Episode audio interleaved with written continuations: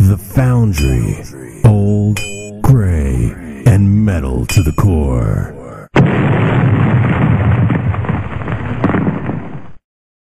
Hey, welcome to the Foundry. Happy New Year.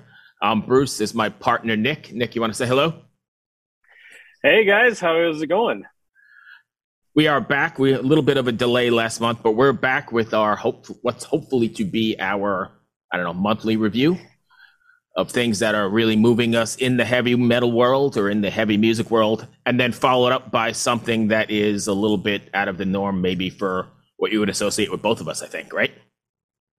Yeah, that's exactly what we're hoping to do. Uh, kind of open up some new horizons uh, for people and for ourselves. Right. So we could just jump right in. And uh, these were obviously picked at the end of last year, so the end of 2021, but I still think they hold true because I'm still spinning them. Um, why don't you tell us what you picked first? Um, I picked uh, Cradle of Filth's new one, Existence is Futile. Um, so I, it's another band that it has uh, took a while for to, to release a new album, and uh, it's a huge and long album, and 14 tracks on this one, and so uh, I thought it would be a, a great way to start off the new year.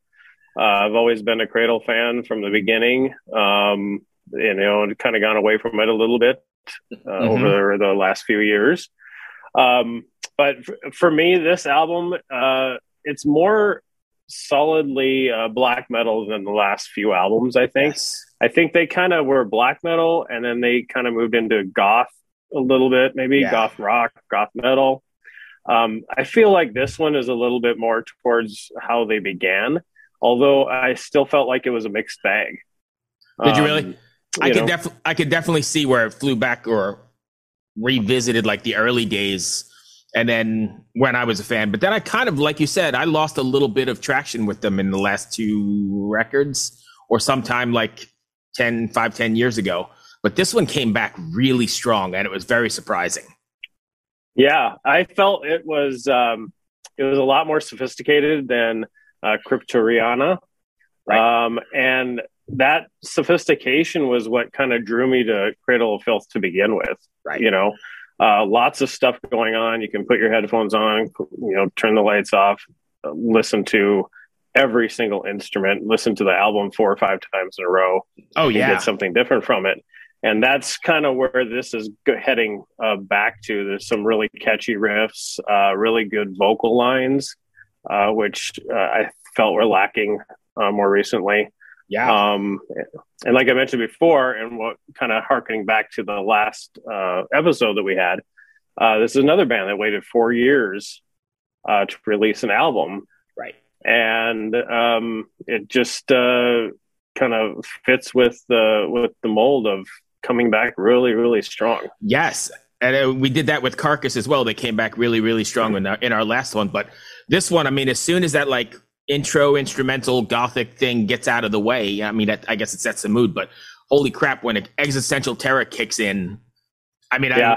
I, I was like, holy cow, this is old Cradle of Filth. His voice is like what it should be. He's spitting all these, lack of a better word, diatribes. I mean, he's just, he's Dani Filth. Yep. And he's back. Yeah, he's definitely, yeah, he's definitely back, very strong. Uh, but for me, the highlight of this whole album was the drumming. Um, you know, Marthus has been with them since uh, Godspeed, I believe. Okay. Um, and and I don't know if maybe the production's just different or more metal, or if he had better riffs to work with this time. Uh, but his performance on this album is is stellar, and that's what just drives this album for me. So well produced, well organized. I think well sequenced. You get the moods going from one song to the next, especially from songs like you know "Crawling King Chaos" into what's that? Uh, black smoke curling from the lips of war. Is that what it was? Something of yeah. I think that's yeah. what it is. So I mean, they they. I know there's a whole art in sequencing that I think is sort of lost in these days, and we talk about it a lot on my on the podcast because everybody wants that one single. But this is an album that, right. top to bottom, you could just they flow together, and thought was taken, I think, to create those moods and those vibes. Yeah, absolutely. Um, I did find it uh, kind of hilarious for uh, Cradle to be doing a uh, climate change song. Yeah. Um, Right. you know, I kind of was like, just leave that to Carcass, and Right. you know, And you know, vi- and and I because I can't take Dani seriously. You know, I, not not in. Uh, I don't mean that by like seriously as a black metal artist or Right. seriously as a vocalist or a lyricist. All of those things I take him very ser- seriously, right. but just in in um, in his subject matter and his you know opinion on things or whatever, Right. because it's always been over the top fantasy gothic craziness, right? Right. and and a lot of tongue tongue in cheek. Well, what are you going to do tongue in cheek with climate change unless you're like skyclad, right? Right.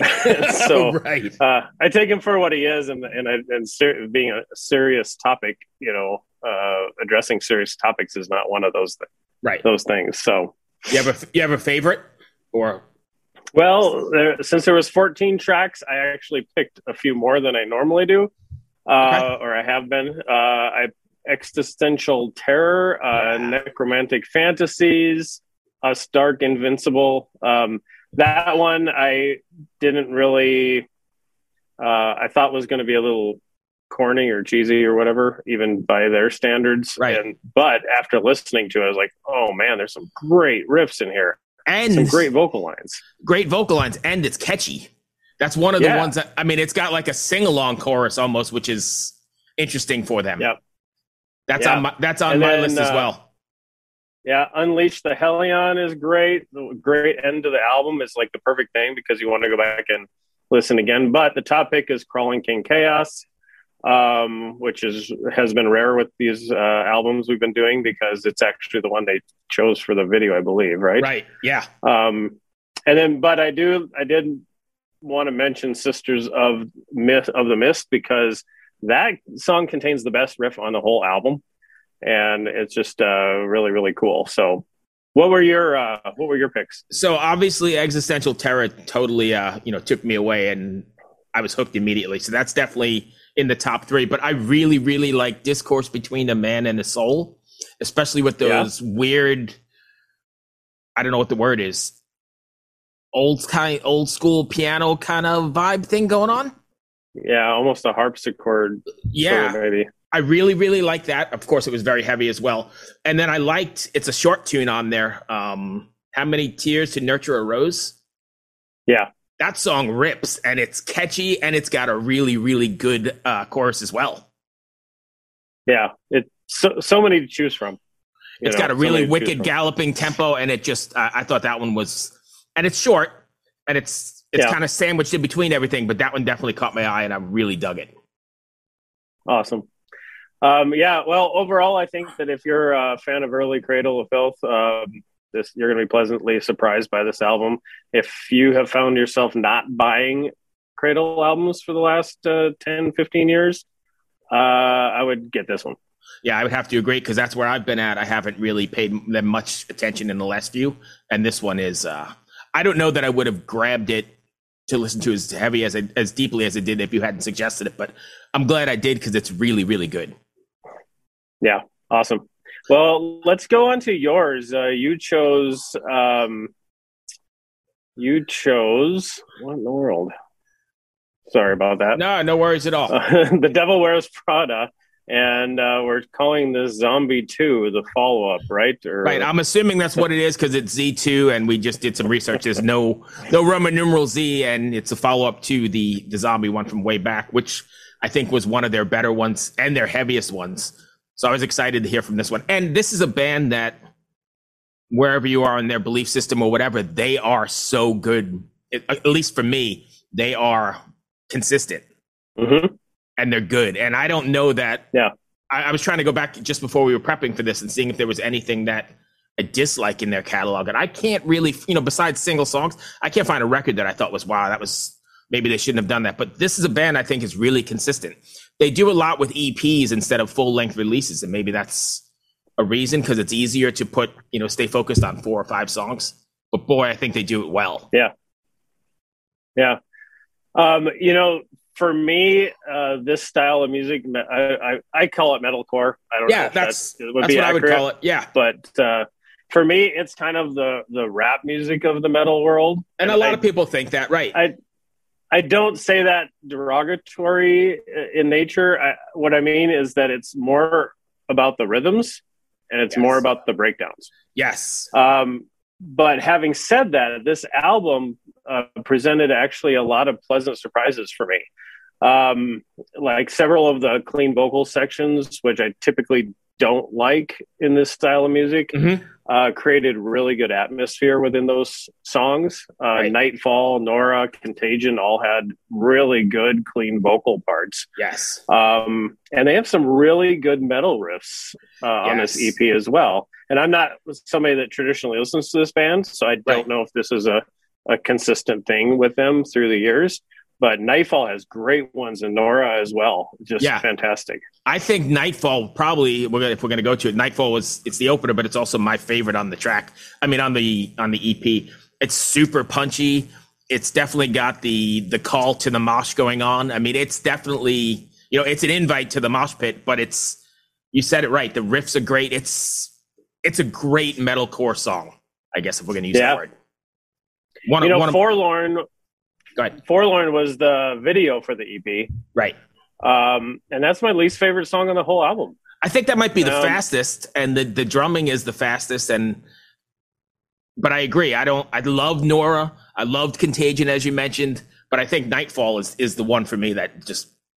And again, it's weird that we're doing that with the uh, Cradle of Filth record. It's the opening track that yeah totally sucked me in on both of these. Yeah, uh, my I really really enjoyed Nora. Yeah, uh, but Nightfall was my top pick too. Was it really? So I think uh, metal metalheads unite, right? I think so, and I think I think if it it's just a good metal track, yes. You know? And I think if it's a you may not be familiar with the original, but if it's a follow up to Zombie, like I'm assuming, uh, I think it's a really good follow up to Zombie. I mean, they they did it proud for sure. Awesome. Now, uh, this is one question I did have. Um, I was wondering how fans of this genre would feel about this album with it being so light on the clean vocals and on the breakdowns, the things that I typically associate with this type of music. So I What's think, your thought on that since you're more familiar with it? Yeah, so as a fan and I think that they've always straddled that weird line of almost not too much clean vocals, but they've done more in the clean vocal side and the lighter side throughout their their career, and they, they mix it. So you'll get full on attacks like what was the fast one we were just talking about? Uh, Forlorn. Yeah, Forlorn. Yeah, I mean you'll get stuff like that, but then you'll also get the the really good clean vocals that you're enjoying and the maybe not as breakdown ish, if that makes any sense at all. Does that answer the question? So, yeah, so this EP isn't an anomaly for for. Oh no, band. not at all. No, I think okay. this is right in fits right in with their catalog solidly all the way back. I love it. Okay, awesome. So, yeah, so again, if you're if you're a metalcore fan or somebody who wants to jump in, this I think this might be a good way to uh, get your feet wet for sure. Yeah, absolutely. It bridges the gap really well for me. I think so. So, lastly, uh, yeah, you threw me for a loop when you when you hooked up with this one. We try and uh, switch back and forth. And uh, Kills Birds was mine last month, but you try you tried to stump me, I think, with this one. He threw Billy Idol, The Roadside, at me. And I didn't even realize that Billy Idol was relevant anymore. I mean, you know, I've seen I've seen him playing some things here and there, but wow. Yeah. I, I know. You know, and what I just the other night, uh, I, I happened to click on a live video with him and um, Miley Cyrus of all people. Really? Um, live in must have been Vegas. Mm-hmm. Um, large, large show, maybe a stadium show. Wow. And um, or arena, and uh, doing Rebel Yell together, and to, it wasn't a good rendition for me, but right. but man, he he's like 66 or something like that and, and he's lived pretty rough you, yeah and he looks, uh, you know, from at least the neck down, he looks like he's about 27. Yeah. it's right. unbelievable. And his voice, he was live and his voice was fantastic. Yeah. And that just goes right into this EP.